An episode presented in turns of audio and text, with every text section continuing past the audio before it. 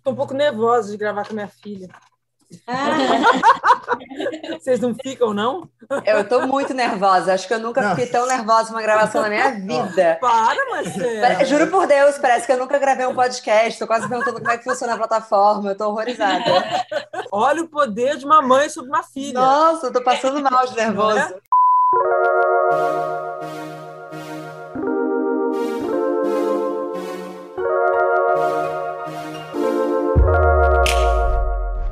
Sejam muito bem-vindas! Este é o primeiro episódio do Prazer, Renata.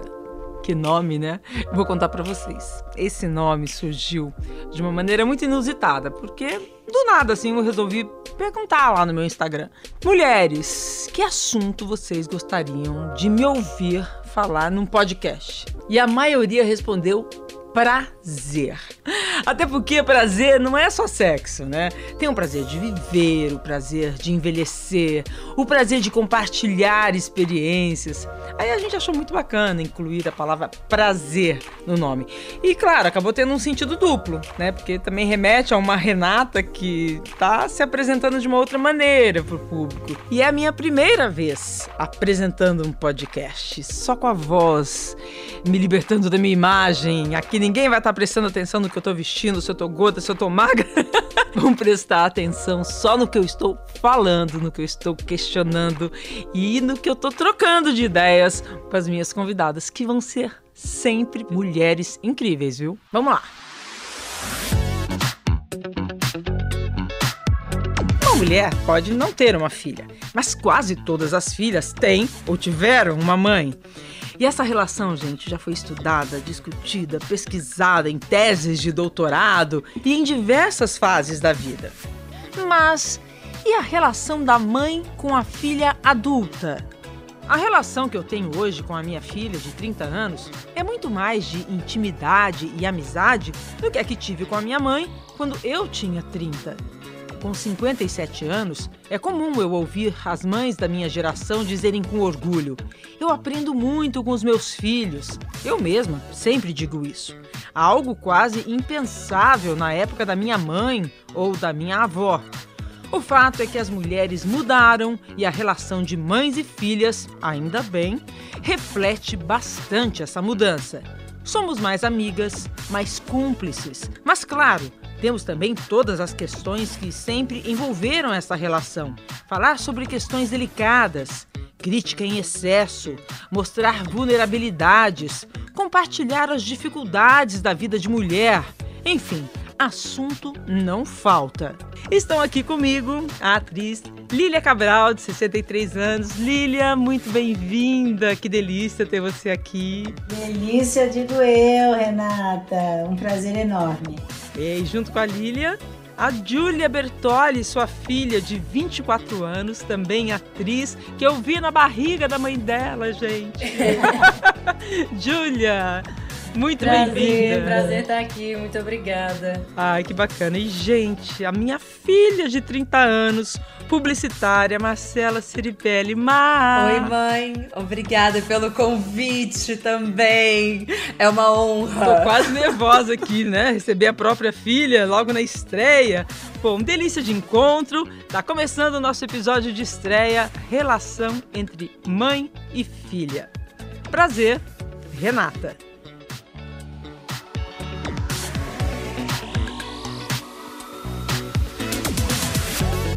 Vamos lá, gente. Lilia, você contou em uma entrevista que a sua mãe já tinha 40 anos quando você nasceu. E você teve a Júlia com quase a mesma idade, aos 39.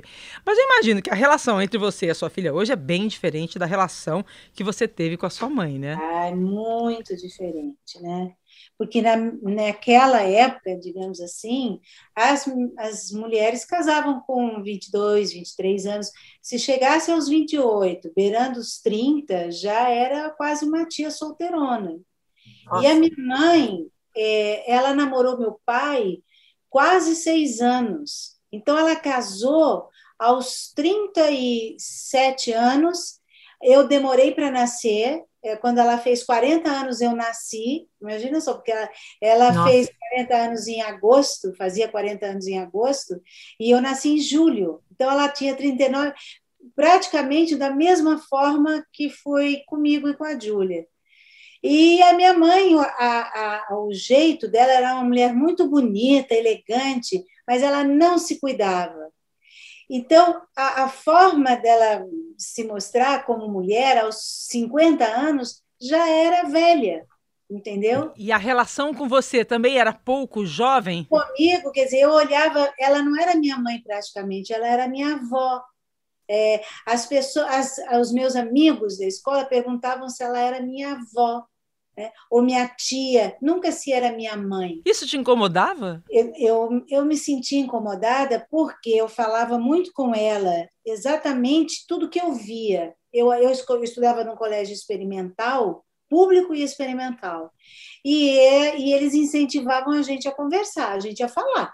E eu falava, mas por que você não se arruma? Por que você não pinta o cabelo? Porque aí um dia de brincadeira, eu cheguei em casa da escola, ela estava de bolsa, sapato alto, ela debochada também. Aí, com o cabelo para trás, assim, para mostrar que. Era bem humorada. Agora, a conversa de vocês era de intimidade ou tinha muita Não, distância pela diferença de idade? Isso, essa distância, essa distância de vê-la assim dessa forma, também era no jeito da gente cuidar das coisas, se relacionar com o nosso dia a dia, com o nosso cotidiano, com a, é, a primeira, a, quando eu fiquei menstruada, eu fui para a escola perguntar como é que eu tinha que resolver isso. Olha, está me lembrando que na minha, a minha mãe também nunca me falou o que era isso. Eu tinha irmãs mais velhas, elas riam, ha, ha, ha, ficou mocinha. Não me explicaram o que era. Não, a mim também. E sabe o que a minha mãe fez? Na época da minha mãe era toalhinha, lembra toalhinha? Era toalhinha, Caramba. não era potes. E, e, a, e a minha mãe tinha vergonha de chegar no, na farmácia e pedir absorvente. Então, eu, na primeira menstruação, eu fiquei com aquela toalhinha, sabe? A toalhinha, você pegava... E com vergonha de estar tá menstruada, né? Vergonha. Aí, lavava a toalhinha, quer dizer, tinha 500 toalhinhas, né? Porque era uma Ai, coisa... Olha, Mas pode cara, perguntar. Dá uma olhadinha para a cara das nossas filhas nesse momento. Aí, sabe o que eu fiz? Eu fui para a escola, a escola me orientou e eu fui para a farmácia. Eu falei, eu quero absorvente, bem assim. eu vou me esquecer. Entendeu? Muito bom. Então, é, assim, esse, se, se eu não conversei, a minha mãe não conversou comigo sobre a minha primeira menstruação, imagina o resto. Nossa. Olha, eu vou te falar que eu não conversava nem um décimo com a minha mãe do que eu converso com a Marcela, minha filha hoje, né? Mas eu acho que eh, também nós somos uma geração de mulheres, né, Lília, que somos mais jovens com a idade que nós temos. Eu já falei que eu tenho 48. Porque eu acho que faz muita diferença, né, essa cabeça mais jovem que a gente tem hoje, para ter uma relação melhor com as nossas filhas. Agora a gente precisa passar a palavra para elas. Vocês sentem que nós somos mães jovens ou a gente que se sente jovem porque, enfim, vocês não viveram outro outro momento da vida? Pode começar, Júlia. eu ia perguntar a mesma coisa, você quer começar? não, então, é, eu acho que assim, na, no meu caso foi o contrário, porque quando as minhas amigas ou os meus amigos perguntavam a idade da minha mãe, eles sempre achavam que ela de fato tinha menos. Porque como eles sempre viram ela na TV, eles nunca imaginavam que ela tinha... Bom, hoje em dia a minha mãe tem 63 anos. E aí toda vez que eu falo com alguém, aí todo mundo fica, 63? Como assim? Eu falo, é, gente. É, então...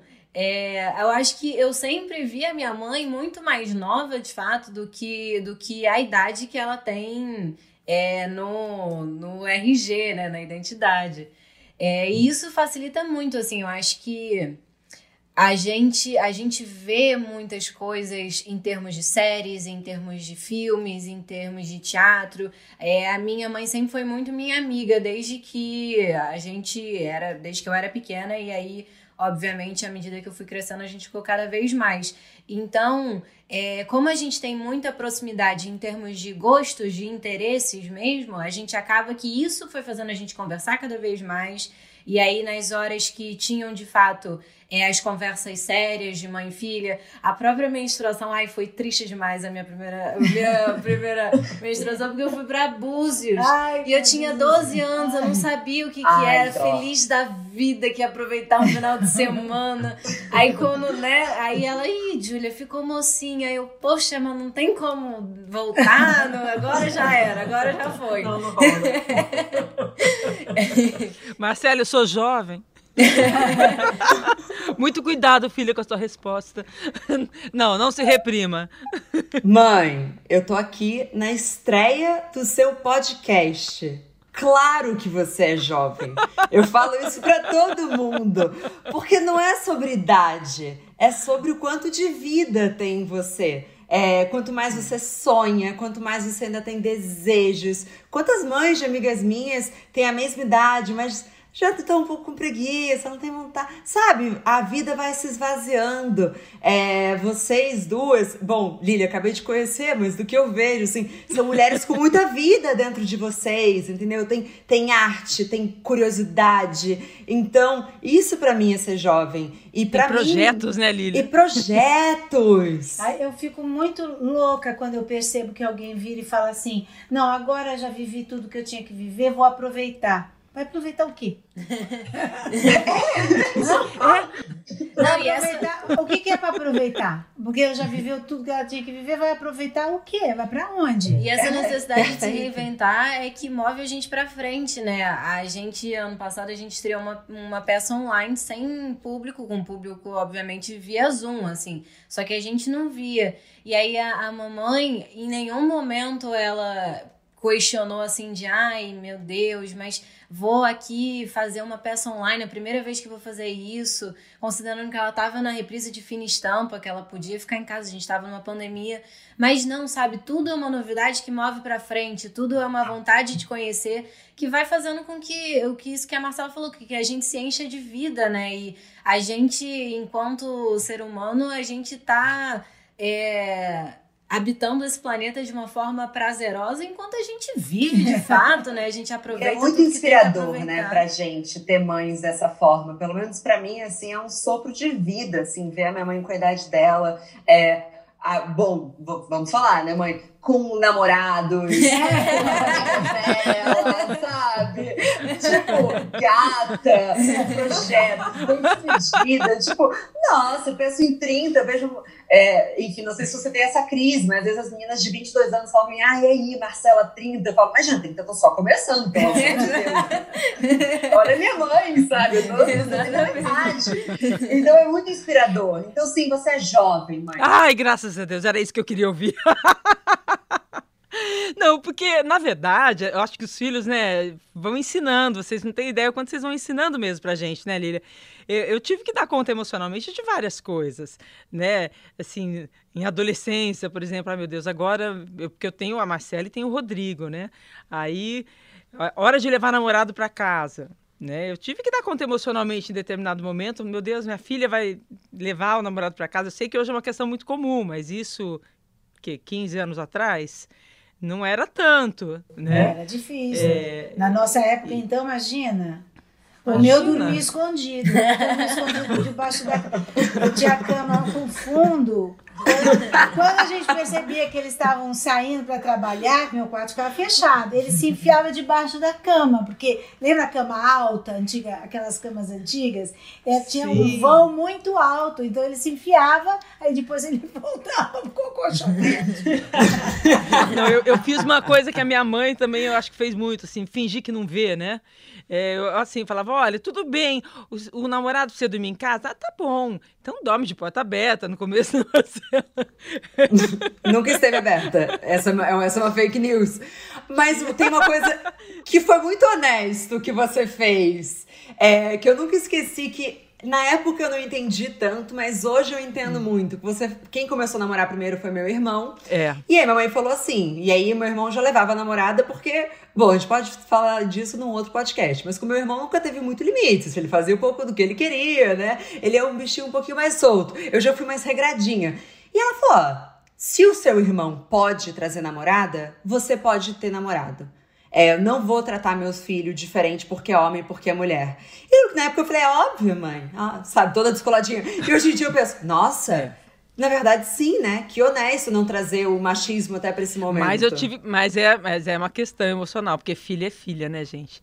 Porque o fato é o seguinte, né? É, o que não muda de geração para geração, acho que é a força, o impacto que tem a opinião de uma mãe sobre a filha. Né? Eu queria que vocês falassem isso, meninas, assim, porque a opinião da gente sobre a vida de vocês, sobre vocês, é uma coisa que tem um impacto muito grande. A gente sabe disso, né? Sim. Vocês. Eu, o que eu, eu devo dizer aqui? a gente pode combinar. A gente aceita críticas, né? Vamos liberá-las, né? Eu vou, eu vou usar o tempo da Júlia para eu pensar um pouco melhor na minha resposta. Vamos lá, eu vou ajudar. Por exemplo, profissão, gente. É, né, a escolha da profissão. É, eu acho legal ver, ver você vocês duas, né, mãe e filha com a mesma profissão.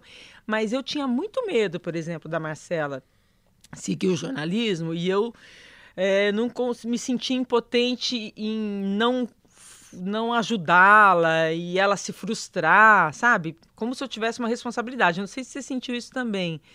E no fim ela escolheu uma outra profissão, deu uma volta e hoje ela acaba tá muito próxima de mim porque ela é uma produtora de conteúdo. Assim, isso é muito engraçado, né? Mas essas, assim, até é, essas pequenas coisas, assim, quando a gente dá uma opinião, sei lá, no namorado, na roupa, uh, no cabelo, qualquer coisa, acho que pesa muito para elas. A gente tem que tomar muito cuidado, né? Em relação à profissão, é, eu falo que eu cresci em cima de um palco, literalmente, né? Minha mãe tava grávida e fazendo peça e eu tava lá sambando lá dentro. É, dando a barriga. É, dando a barriga. E é. aí, é, eu sempre gostei muito. Realmente, é, final de semana que minha mãe tava com peça, eu amava ir. E, e eu amava ficar sentada na plateia, vendo a peça infinitas vezes, porque ela, eu ia nas, ao longo das temporadas, e eu gostava de ver a reação do público, eu gostava de ver eles rindo, eles chorando, os momentos que eles se assustavam. Isso para mim era tão divertido. É, a influência que, óbvio que a influência dela ser atriz é, me marcou muito, mas me marcou no sentido de me mostrar o quanto eu gostava daquele espaço, quanto a arte era importante na minha vida. Então, essa foi uma influência que eu acho que ela nem fez muito esforço, porque ela sempre, ela e o meu pai sempre falaram que o importante é você querer ser o que você quiser ser e que te faça feliz independente de você ser atriz, se você for querer ser engenheiro, meu pai queria super que eu fosse engenheiro. que é... era muito bom em matemática. É... Na época, a Marcela teve um padrasto que também queria que ela fizesse direito, né, Marcela? E eu quase fiz. eu arrisquei. então, eu acho que tem isso, assim, de... É, as influências são na conversa mesmo também de você de me apoiar porque Aí eu querer ser atriz, eu de fato falar que eu queria ser atriz, aí também era um outro é, um Porque outro sempre etapa, tinha assim, ah, né? você vai ser, você vai ser o quê? Você vai ser igual a sua mãe? Você vai escolher a profissão da sua mãe? Sempre tem, tinha um, e você também vai ser atriz? é muito chato. sempre era essa pergunta. E a Júlia não dizia, eu quero ser atriz. Ela falava assim, é, ficava né, assim, é, e foi, foi pro tablado, foi procurando todos os veículos onde ela pudesse se expressar sem poder dizer, justamente porque as pessoas já cobravam antes. Ah, aí você vai ser igual a sua mãe? E dá vontade de falar assim, claro que não vai ser igual, dá vontade de falar, é, vai então, ser é melhor é que a né? mãe, aí pronto, né? você sabe, Lilia, que você falando desses comentários chatos, outro dia eu lembrei de um momento também, de um teste vocacional, eu tava numa sala com os meus amigos na escola, Escola Parque, aí no Rio, e eu lembro que em dado momento eu falei assim, ah, talvez eu queira fazer jornalismo. E aí, um. E a gente nunca sabe quais momentos da nossa vida vão ser fortes pra gente, né? E aí, um menino virou e falou: ah, assim é fácil, né? E aquilo me aquilo foi decisivo para eu não prestar jornalismo. Nossa, Porque nem eu, falei, eu sabia eu disso, vou... Marcela. Então, eu também. Outro dia eu tava na minha terapia lacaniana e veio. veio com tudo, assim. E, e, e, olha que coisa, porque eu não queria ir pelo caminho mais fácil. Não, eu queria ser muito merecedora. Então eu fiz tudo, eu fui, fiz, fiz publicidade, eu tenho uma agência. E aí decidiram que eu ia ter um podcast dentro da agência, que é o Bom Dia Óbvio, por favor, você também escute, que você está escutando a gente agora. e aí e aí, eu, eu até fiquei um pouco emocionada de ver minha mãe com esse microfone, assim, lendo o texto, porque aí no primeiro episódio me colocaram exatamente o microfone, o texto na frente. Eu falei, bom, vou ler esse texto aqui, tem um monólogo, nunca tinha feito isso na minha vida. E aí, eu não sei, eu entrei em transe, assim, e eu apenas li. E quando eu acabei, tava todo mundo me olhando, assim, falou, você já fez isso antes? Eu falei, não, foi a primeira vez. E todo mundo parecia assim, Parece mentira, assim, mas coisa de filme. Todo mundo, uau, como você faz isso bem. E eu falei, quanto tempo eu demorei para descobrir que eu sabia fazer isso? Porque eu não queria ir pelo caminho mais fácil, que não teve caminho mais fácil. Que alguém falasse, ah, é, foi a sua mãe que ajudou. Exato. Também, eu né? Uma mãe que ela tem é assim, em vez de, de valorizar porque acha que é fácil, não é fácil. E você acha, Lilia, que nós tentamos ser com as nossas filhas tudo aquilo que a gente não teve das nossas mães? É, eu acho que eu tento, sim. Exatamente o quê? Ah, as conversas, principalmente. E deixar a minha filha entender é, de uma forma que o mundo ele é agradável, né? Eu vivi sempre entendendo que o mundo era muito difícil, que era sempre muito complicado, que era tudo muito. É, tinha muita doença na minha família, então qualquer coisa ficava doente. E, e, e, esse, e eu não queria nunca passar isso, né? porque também eu não tenho família. Eu sou, eu sou filha única, minha família praticamente sobraram primos, mas meus tios, tias faleceram já. Então eu, eu também não podia assim sugar, tinha que deixar a, a criança viver esse conforto é, da fantasia, que é o que eu não tinha. Eu não tinha fantasia. Eu, eu comecei a sonhar quando eu entrei na escola de belas artes. Nossa! É. Agora eu vou apertar as meninas. Eu vou apertar as meninas. Eu quero saber o que vocês acham que vocês vão ser diferente com as suas filhas. Falar, não, minha mãe foi assim comigo, eu não vou ser assim com a minha filha. E tem o Rosário, eu acho. Deu um terço aqui. É, eu lembro que na minha época de adolescência, às vezes algumas brigas que a gente tinha por coisas muito bobas, eu pensava, nossa, com os meus filhos eu não vou ser assim. Mas aí hoje em dia eu cresci e eu tenho sobrinhos, né? Eu tenho quatro sobrinhos, o que é muito diferente, mas é o, o mais próximo de criança que eu tenho. E às vezes eu fico vendo eu fazendo a mesma coisa com os meus sobrinhos, que não são nem meus filhos. E eu fico pensando, gente, eu vou ser igualzinha. Porque eu acho que, assim, quando você, obviamente, no meu caso com a minha mãe, eu acho que no geral, assim, quando você briga porque é uma briga de amor, porque você quer proteger muito o seu filho é, de que ele sofra ou de que ele quebre a cara ou é, que alguma coisa de ruim aconteça. É, e quando são brigas em relação à proteção, é, faz parte, porque ninguém quer perder aquilo que você tanto ama, né? E que você ama é, quase mais do que você ama você mesmo. É, então. Você ama mais do que você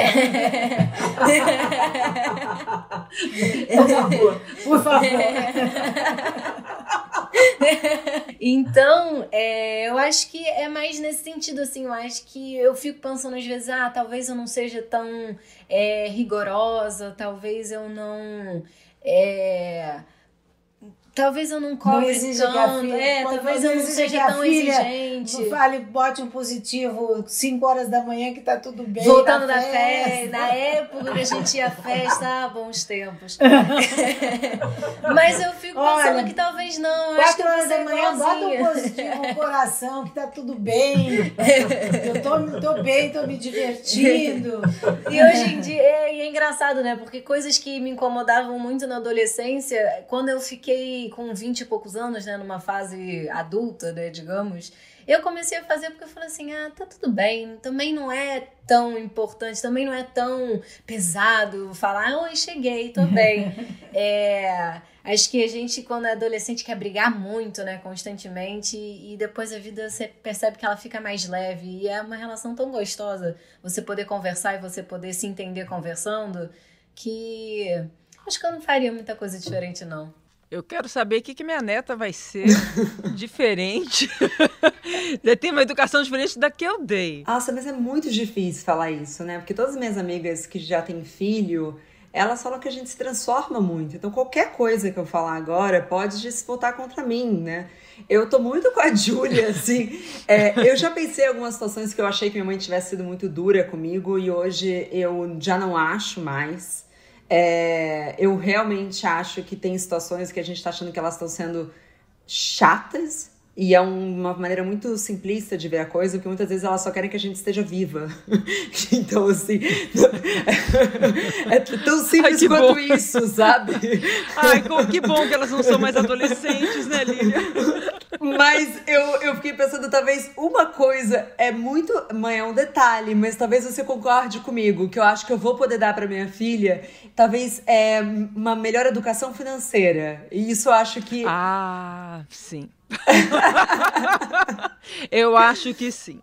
Eu acho que isso eu vou é. dar, mais educação financeira. Tudo bem, né, mãe? Não te ofende em nada. Não, imagina, por favor, dá para sua mãe já, aprenda e me ensine. Eu preciso dessa educação financeira nos dias de hoje. Justo. Agora, gente, numa conversa mais íntima, assim, né, tem a questão Imagina, Lili, eu e você para falar de sexo com, com as nossas mães. Gente, se elas não falavam nem sobre menstruação com a gente, quanto mais sobre sexo. Agora, a gente carrega essa herança da dificuldade de falar sobre sexo também com as nossas filhas né, de qualquer maneira. Principalmente quando a, é, é, a, a, Marcela mesmo já me viu ter vários relacionamentos. Né? Você só viu sua mãe com relacionamento com seu pai, mas. Mas soube de um monte antes, né? Não, é. A gente estava ensaiando a lista, né? Que foi a peça que a gente estreou ano passado. Assim. Gente, mas ela falava cada coisa. Eu fiquei, gente, eu não sabia que minha mãe era tão moderna. Era bom demais saber. Então é difícil ver a, ver a mãe como mulher, que gosta de sexo, que fala sobre isso, fala dos seus amores, das suas paixões, das suas aventuras. Mas que gente nunca teve dificuldade de falar as coisas assim. Acho não, acho que você sabe foi... até demais, inclusive. É. é, não, não, eu digo, eu digo da filha saber da mãe também. Vale os dois lados. Olha, com é meu pai, eu confesso que eu prefiro não. Mais de relacionamento. Assim, saber das coisas que ela faz com meu pai, eu prefiro não. É... Como assim, Júlia? É, é porque aí eu moro junto, né? Deixa Como assim? Que a gente faz sexo com o pai de vocês, gente? Mãe, sem imagem. A gente reza. Pais não transam, pais não transam. É a premissa Gente, por básica. quê? Que coisa. Mas assim, na adolescência, quando foi uma época, um tempo atrás, eu não vejo o menor problema. Eu acho até divertido. Mas como é que a gente explica isso, Lilia? Sei lá, eu nem quero explicar. Deixa. Deixa não saber, né? Deixa. Até agora não atrapalhou nada. Não tá em crise. Né? Não... É que nem, é que, é que nem a minha... Ela tá falando isso porque ela gosta de falar. Outro dia ela tá falou que ela fala, não sei o que, aquele gostoso. Eu falei, ah! Meu Deus, tipo, Marcela, calma. Não sei. Era de um namorado, mas assim, eu não sei. É, talvez. Não é que não tem nenhum lugar de ah, moral, não, não é isso. Mas eu acho que uma coisa é educação sexual e aí você vai construindo. É, não sei. Faltou mas, educação sexual. Não só Talvez, se quiser falar sobre a libido feminina, a gente pode entrar nesse tópico, assim. Mas saber com quem a minha mãe está fazendo o quê, prefiro não. Ok. É. Tchau. A gente, assim, eu acho que da mesma forma que a, a gente, em relação aos filhos, né? Tem coisas que a gente sabe, tem coisas que a gente não precisa saber. Tem essa diferença, amiga e mãe. É, esse limite é pro resto da vida, né, Lívia? Da vida tem que ser respeitado, e não tem jeito. E não adianta falar assim, na minha geração, porque isso é em todas, né? Tem coisas que a gente não é para falar. Ou então não é para falar porque você está enganando, tá? Não é nada disso. São coisas pessoais da gente. É, eu acho que é o que você dá conta emocionalmente. Né? Às vezes eu tenho uma vontade, vontade de desabafar algumas coisas, mas eu, eu quando eu vejo, uh, é melhor o silêncio. Eu vou aprender mais com o meu silêncio do que se eu for falar alguma coisa. Porque às vezes isso pode misturar estações e, e, não, vale, e não vale a pena. Olha, teve um momento em que vocês perceberam que as suas mães, isso vale para você com a sua mãe também, tá, Lília? A minha com a minha mãe. É que as mães, um momento assim, olha, minha mãe é humana, também erra e não precisa ser julgada e crucificada por isso. Tem uma tem um momento assim que vocês lembram disso? Não, não vou crucificar. Minha mãe é humana, nossa, ela não é a deusa perfeita. Minha mãe, ela teve um, um, câncer no pâncreas. Câncer no pâncreas é, ainda mais naquela época, é fatal, né? Eles dão assim, ah, dois meses, três, aí minha mãe durou seis. Eu fazia uma novela chamada Hipertensão. Eu estava, acho que na minha terceira novela, e estava com papel assim, sabe, muito bom, muito tanto que foi nessa novela que eu ganhei meu primeiro contrato longo. E eu chegava, eu tinha um dinheiro, eu ganhava, bom, eu tinha que contar, né? Ticket de restaurante, você sabe, né, Renata? Aquele dinheirinho. Todo mundo sabe. Elas não sabem, né? Mas eu, sabe, aquela coisa assim. E eu, e eu, eu, eu, eu fazia o seguinte: eu consegui um, uma passagem de avião então eu tinha que alternar ônibus ao avião e aí eu conseguia pagar uma passagem, era muito difícil, mas toda semana eu estava em São Paulo para ver minha mãe, porque minha mãe estava. Quando eu chegava, a minha mãe ela era um rosário de, de reclamações, principalmente das dores, mas um, um rosário de reclamações. Então é, eu ficava a semana inteira longe dela e quando eu chegava, o que eu queria ver um sorriso.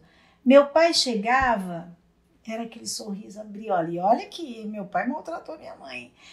Eu olhava para aquilo, eu ficava triste. Aí quando minha mãe morreu, eu pensei, não, eu entendo, claro, porque é, ela a vida inteira, não é porque eu era filha que ela devia amar mais ou porque ela não me amava, mas humanamente aquele homem para ela foi extremamente importante, do jeito que ele foi. E, e, e eu olhar essa, essa é, diferença comigo, as minhas tias também falavam, ai, como é que pode, não sei o que, não sei o que lá. E eu não, eu não tive, não fiquei com mágoa. Eu entendi esse lado humano de uma mulher. E não é por causa disso que ela era estava errada eu não acabei não julgando. Porque eu poderia ficar, né? Olha o que ela fazia, olha o que ela aqui. Não, não julguei. Você teve isso com a vovó, mãe?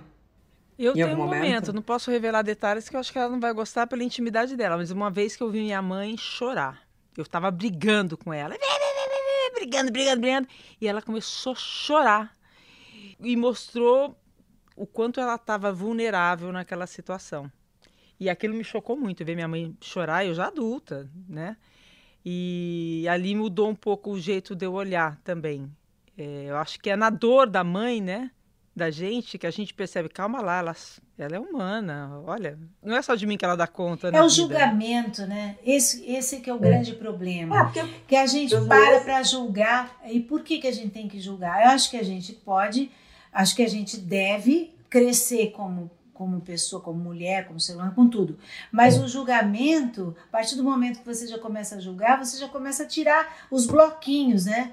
Você tirar, é. eu tirei um pedaço daqui, é como se fosse um quebra-cabeça. Tirei essa parte, tirei essa parte. Você está julgando, você não está entendendo, você não está é. sendo generoso. E essa pergunta, né, de, de, quando que você vê a sua mãe mais humana, me, quem me inspirou foi você, Marcela, numa conversa muito recente nossa, que eu falei, nossa, Marcela, sério que você sentiu? Ela... Conta, você tá lembrando que eu tô te falando? Claro. Quando você falou que você viu uma foto minha novinha. Foi uma, a minha mãe fazendo uma entrevista. E ela não devia ter mais do que 26, eu devia ter um ano no máximo. E ela tava, na, acho que na Cracolândia, aqui em São Paulo, né? E aí. É, em, em, Campinas. Em, em Campinas. Campinas. E ela falando com uma vozinha fininha, assim, uma voz. Eu falei, gente, é uma, é uma menina. calma, era essa menina que estava me mostrando o mundo, assim, muito mais nova do que eu sou hoje. E aquilo me bateu de uma forma que eu fiquei muito, muito, muito encantada que ela foi capaz de ser aquela menina e me criar, e criar meu irmão, e, e automaticamente eu perdoei qualquer coisa que eu considerava algum erro, assim, porque eu pensei, gente, como pode, sabe? Foi um momento muito crucial, assim, o momento que eu humanizei a minha mãe. Foi muito importante para mim e para nossa relação também. É, é verdade. E você, Júlia? Para mim te, tem uma situação muito recente assim, mas que foi marcante nesse sentido porque, bom, com tudo que a gente está vivendo, a gente tem que se cuidar em dobro, em triplo. É, e principalmente os meus pais, eles são considerados grupo de risco, apesar, velhos, né? é, apesar de eu não acreditar nisso, para mim jamais serão. A gente não, a gente não tem medo desses títulos. Gente. o idoso. Eu quando tô na ponte aérea, quando eu passo na frente, fica todo mundo olhando com cara feia, achando que eu tô querendo aproveitar da fila, da Eu tenho 60. É porque ela é famosa. Não, é porque eu tenho 63 anos. Caramba. É, e aí, com tudo isso que está acontecendo, quando eles, nossa, quando eles tomaram a primeira dose da vacina, é, acho que foi um peso que sai dos ombros, numa sensação de que, ai, em partes eles estão protegidos, né? Mas com tudo isso que tá, a gente está vivendo, eu tive muitas conversas muito importantes com a minha mãe. E aí eu lembro de uma conversa que a gente teve no meu quarto, não sei se você vai lembrar mas juntou a família inteira, assim, mas era uma conversa mais eu e minha mãe mesmo, que a gente falou coisas de anos atrás e, e de todas as nossas angústias e de tudo que a gente estava passando e sentindo e sofrendo e, e, compartilhando. E aí, naquele momento, eu pensei assim: nossa, a minha mãe é, sente tudo que eu tô sentindo. É, e como, né? Porque a gente acredita que os pais, principalmente as mães, têm sempre as respostas de absolutamente tudo. Que o que a gente é acostumado é falar, ai, resolve para mim, não sei, me ajuda. E na verdade, não, às vezes eles também não sabem. E é, foi a partir daí que eu comecei a, a ver ela com, com outros olhos. Poxa, demorou não, Mas né, no sentido de assim, ver com olhos mais. É, mais carinhosos, mais humanos, mais assim, nossa, que bom que, que ela também sente tudo isso e que a gente pode realmente conversar sobre tudo isso. Óbvio que tem outras situações, mas é porque assim, a mais recente que eu consegui pensar foi essa. é quando a gente encontra elas num lugar de vulnerabilidade, né? Acho que tudo que a gente falou é, tem muito isso, porque a construção dos pais vem de uma crença que eles são a única referência que a gente tem, e, e, e dali vem toda a nossa segurança, vem todas essas respostas. E que bom também que tivemos mães que a gente olhava e falava, ai, aqui eu tô salva. É, é porque muita gente não tem. Muita gente não tem isso. Isso é um grande é. privilégio. Eu lembro que quando eu me mudei para São Paulo, eu fiquei muito tempo sem ir pro Rio, para casa da minha mãe. E aí, na primeira vez que eu fui, eu voltei no avião e eu comecei a chorar. E aí, o Renato, é, que é meu namorado, eu falei, ah, eu não sei se eu não quero morar no Rio. Ele olhou, falou, passou a mão, assim, ele falou, gata, então, eu acho que na verdade você só queria morar com a, com a sua mãe mais um pouquinho. eu não acho que é o Rio de Janeiro. Aí eu pensei, falei, nossa, é verdade. Gente, frases ou conselho de mãe que marcaram pro bem ou pro mal as suas vidas. Eu vou começar essa, tá? Eu vou começando dizendo a minha. Eu me lembro que a minha mãe falou a vida toda, falou, Renata, tem que ser forte. Não chora, tem que ser forte. Ai, isso é muito bom da parte dela, mas é angustiante.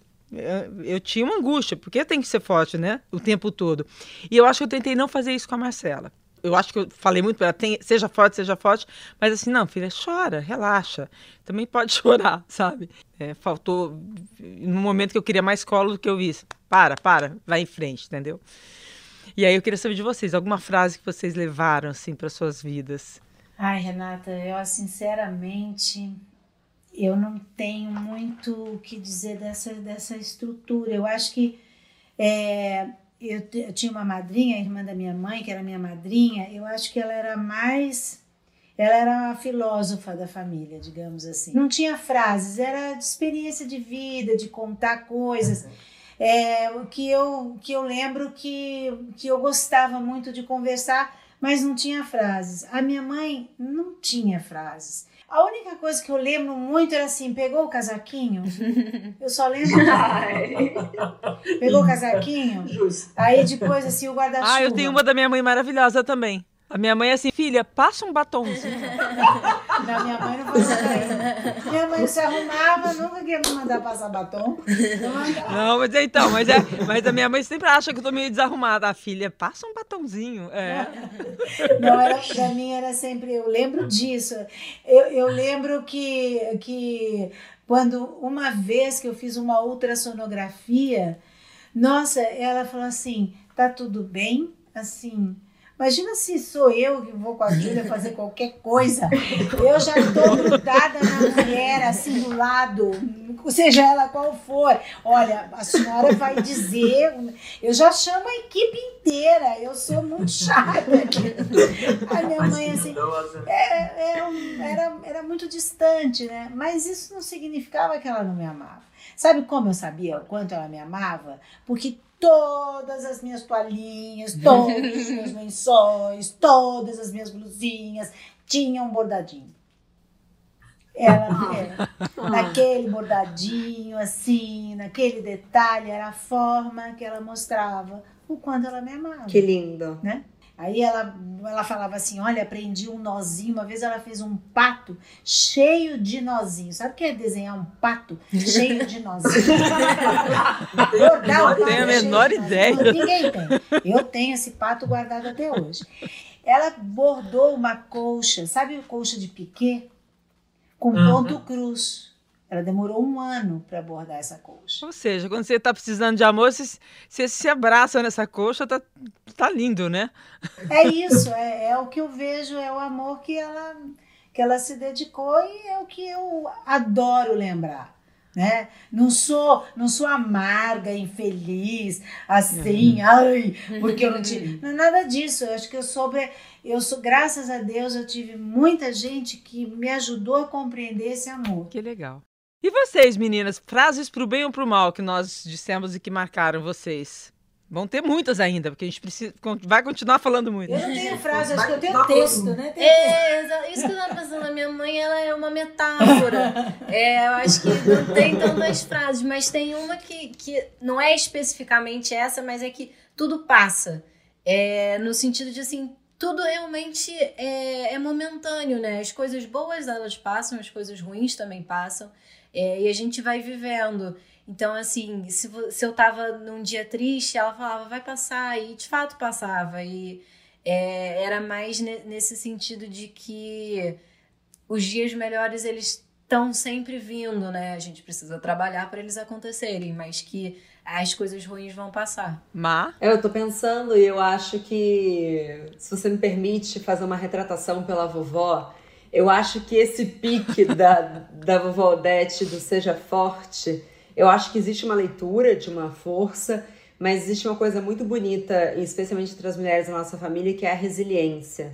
Nós somos mulheres muito resilientes e vocês passaram isso de geração em geração. Então não é que ah, você tem que ser imbatível, mas tiveram muitos momentos, por exemplo, a minha mãe soube muito bem o timing de quando ela me dava colo e quando ela falava, ou oh, levanta, você tem isso dentro de você. E, e isso foi muito importante para mim também. Então, eu não acho que você me botou nenhuma pressão para eu ser forte, mas você o tempo todo me fazia encontrar força dentro de mim. E isso para mim. Ai, que lindo. Ai, gostou. então. emocionar. porque eu acho que foi muito importante ter essa resiliência é, no ambiente de trabalho. Eu lembro de situações assim, de eu ligar aos prantos para minha mãe, falando assim: é tudo errado. Ela, é um dia ruim, Marcela. Amanhã vai ser melhor. E não tipo, ai. Eu desligava e chorava, tá, gente? e não tipo, corre pra casa, deixa pra lá, não deixa ninguém te tratar mal, sabe? Coisas que não me permitiriam crescer. Então, então para mim foi muito importante essa dosagem. Então, talvez trocar a mãe, a, a narrativa por assim, mulheres resilientes. É, Vivendo e aprendendo. Não tô falando que a gente aprende com filhos. filhos e filhas. Gente, nós temos um quadro aqui com mensagens que eu recebo no meu próprio Instagram. É o Seu Dilema, Nosso Pitaco. Vamos ouvir o dilema da Evelyn. Olá, eu sou a Evelyn Manuela, tenho 28 anos, é, sou órfã de pai e na minha infância, até meus 13 anos, eu dormia na mesma cama que a minha mãe. E teve um momento da vida que ela arranjou um namorado. Aí, Renata, ela deu meu espaço da cama para ele, ficou falando dele 24 horas. Enfim, eu fiquei com muitos ciúmes. Assim, um, um misto de sentimentos aí. Me senti muito traída também. Bom, ela separou desse cara e eu já tava numa fase de adolescente, né? Querendo ir pra matinê, dormir na casa das amigas. Aí parece que a gente trocou de. Parece não, a gente trocou de lugar. Quem ficou obcecada por mim, adivinha? Minha mãe. Aí ela começou a jogar umas frases do tipo: Você vai deixar a mamãe dormindo sozinha? E se entra um ladrão aqui? Se você for na casa de fulana, você pode esquecer que você tem mãe. E aí eu comecei a ficar sufocada, né? E também eu é, atualmente moro aqui em São Paulo. E quando eu vim pra cá, ela não me apoiou. Ela, ela falou assim: ah, pode ir, mas não conte comigo pra nada. Uau! Que pitaco que eu posso dar? Eu acho que a mãe, quando, quando a menina perdeu o pai, ela quis acolher, né? acolher de uma forma que não foi boa, né? Porque cada um tem seu espaço. A filha tem que dormir no quarto dela. É, isso me chamou muita atenção. Ela fala, roubou o meu espaço. Não. É, então, assim, eu acho que o, o, a, a mãe colocou um, um ambiente difícil de você lidar porque as coisas elas iam voltar contra ela também, né? Por, exatamente por não respeitar e não é por, ah, olha, sou uma pessoa que é, acho que é por o excesso de proteção e também de sofrimento, sei lá. Então acho que esse, essa falta, esse, essa falta do olhar da mãe principalmente é que acarretou tudo isso. E ela querendo voar e a mãe agora que deve estar tá mais velha dizendo assim como vai voar? É tá faltando diálogo aí mas né? eu acho nos diálogos de mãe e filha o nome dela é Evelyn né que mandou áudio é, é, é. eu quando eu comecei a dar uma leve estudada sobre comunicação não violenta foi muito importante é, entender que assim, a gente escuta as palavras, mas muitas das vezes a gente, o que define o que vai virar esse diálogo é o tempo entre a reação e a resposta. Então, assim, às vezes a sua mãe fala alguma coisa, você tem que esperar cinco segundos para pelo menos você conseguir entender o que, que ela está querendo dizer com aquilo. Porque muitas das vezes são necessidades não atendidas. Então, o que, que ela está querendo dizer quando ela fala que você, que ela, você não pode contar com ela? É, e tentar, já que. Bom, se ela mandou esse áudio é porque ela tá disposta, né? Se, se ela não se importasse, ela não estava pedindo ajuda. Então, já que ela é a pessoa que está se importando, ela, talvez ela seja a pessoa que vai abrir esse diálogo de uma maneira um pouco mais saudável. E que abrir, mãe, não gosto quando você fala isso. Pode me dizer o que, que você está sentindo? É, gente, queria que vocês ouvissem só mais uma. Oi, meu nome é Natália, eu tenho 27 anos e o meu grande dilema com a minha mãe é a minha relação com o meu próprio corpo. Minha mãe é uma pessoa muito carinhosa, muito presente, muito preocupada, mas ela tem problemas com a aceitação do meu corpo. Eu sou uma mulher gorda e isso sempre incomodou muito ela desde a minha infância. E a gente sempre briga muito por conta disso, porque enquanto ela acha que é cuidado, eu penso que é o meu corpo e eu preciso lidar com ele no tempo que eu consegui lidar e da forma que eu consegui lidar. É muito complicado, mas é mãe, né? Não tem muito o que fazer. Eu acho que ela já resolveu, né? Ela já entendeu, né? Ela já entendeu. Exato. A mãe que precisa entender. Conheço né? muitas, muitas assim. Nossa. E que começam Nossa, de pequena, tá? que já, já vai é, tirar, já, é. já vão fazendo uma dieta porque percebe que a criança tem tendência a engordar e já come, eu conheço é. bastante. É. Acho que o que a gente pode dizer é que a gente dá todo o apoio a ela, né? Sim, imagina, mesmo, é isso né? mesmo. O importante é você É. ser feliz com quem você é. com E a mãe tem que entender, tá, mãezinha? Marcela, dê a sua palavra. Ó, por onde começar, né? Porque esse é um assunto que me dá até. Eu sei, é muito comum, né? E eu acho que o que a mãe dela tá precisando é talvez estudar, entender o que, que a gente tá falando, da onde que vem esse desejo de magreza, por que, que a sociedade quer que as mulheres sejam magras, é, por que, que ela quer que a filha dela esteja num lugar que não é o lugar que o corpo dela quer estar. O que importa é que a, a filha dela seja feliz e com saúde. Tchau, você é linda, tchau. É isso, é isso. Bom, gente, aí para encerrar, vamos para um outro quadro. Eu já nunca. A brincadeira é a seguinte: eu vou fazer algumas afirmações e vocês só podem responder eu já ou eu nunca. Se quiserem, podem justificar, vai. Prontas? Você já se pegou pensando, ai meu Deus, eu não preciso saber disso quando sua mãe ou sua filha contou alguma coisa bem íntima? Eu já. Eu já, eu já. Eu também já. Você já brigou com a sua mãe ou com sua filha quando encontrou coisas suas no guarda-roupa dela? Eu já. Ah, eu Briguei nunca. não, fiz cara feia. Eu nunca, eu sou muito menos egoísta. Exatamente. é sobre isso.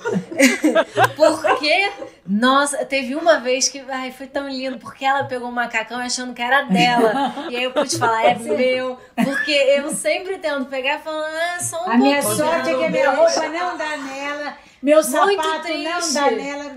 Não Nada dá. dá em mim, é sempre dois números é, a mais, a menos, é tudo esquisito. Não, a minha mãe tem uma coisa que ela, ela abre o meu armário, ela fica assim: Isso aqui não é meu? Não, não é seu. Essa é a grande graça de duas mulheres na casa. Tá bom, vamos passar pro próximo. Você já mentiu pra sua mãe ou pra sua filha? Claro que sim, né? Óbvio. Eu já. Você já se pegou pensando que sua relação mãe e filha é algo sobrenatural? Eu já. Sobrenatural. Sobrenatural. Ah, é aquela coisa, nossa, sobrenatural, assim. Meu Deus, eu, eu tava pensando nisso, ela tava pensando naquilo também. E nós temos uma ligação. Ih, não. Ah, não. eu tenho. Ai, meu Deus. Ah, eu nunca também, mãe, desculpa. É, gente, só eu já. Tá bom. Você já sentiu inveja da sua mãe ou filha? Eu nunca. Eu Não. nunca. Você já sentiu ciúme da sua mãe ou filha? Eu nunca. Eu também Eu nunca. já. Eu nunca também. Eu tinha ciúme dos namorados quando eu era adolescente, mas não no sentido é, da nossa amiga Evelyn, mas no sentido, de fato, é, de perder um pouco do espaço do tempo da minha mãe. Mas foi saudável, foi ótimo. Lília, você? Não, eu nunca senti ciúme assim, não. Você já fez algo escondido da sua filha ou da sua mãe? Claro que sim, né? Várias vezes. Já, né? Eu já, não várias vezes, mas eu já. E você já ouviu a voz da sua mãe te repreendendo justamente naquele momento em que você ia fazer algo que sabia que você iria se arrepender? Ah, eu já. Hum, Eu não. Constantemente. Eu já. O teu eu já. Eu nunca. Quando eu contar, ela vai falar, velho. Ai, gente, foi ótimo. Muito obrigada. obrigada você. Amei o nosso papo. delícia. Muito Que obrigada. prazer, né? Ai, Olha adorei. só que momento bom, né? Poxa, que delícia, né? A gente também teve, tem a oportunidade de falar coisas, não que a gente está sempre acostumado, mais ou menos, né? Que querem saber das nossas vidas, e a gente se sentiu num, num ambiente tão gostoso que coisas que eu acho que eu nunca falei em entrevista nenhuma, e é um, Ai, E é que delícia. que a gente se sente confortável e seguro de dizer, né? Então foi um ambiente mesmo como se a gente estivesse nas nossas casas ou jantando, ou almoçando e falando falando das nossas experiências. Ai, que delícia Muito ouvir isso, bom. Lília. Obrigada, obrigada. Nem parece que a gente está numa pandemia, né? Parece que a gente está aqui perto. É. Muito bom. Gente, beijo. Obrigada Muito demais. Olha, antes de terminar, fica uma dica importante. Para não perder nenhum episódio novo, siga, curta, assine esse podcast no seu aplicativo favorito. Prazer Renata é um podcast G1 produzido e editado pelo Fantástico. Apresentação: Renata Ceribelli. Direção: Marcelo Sarquis. Edição: Isadora Neumann. Produção Guilherme Ramalho. Produção musical Pedro Guedes. Até segunda que vem!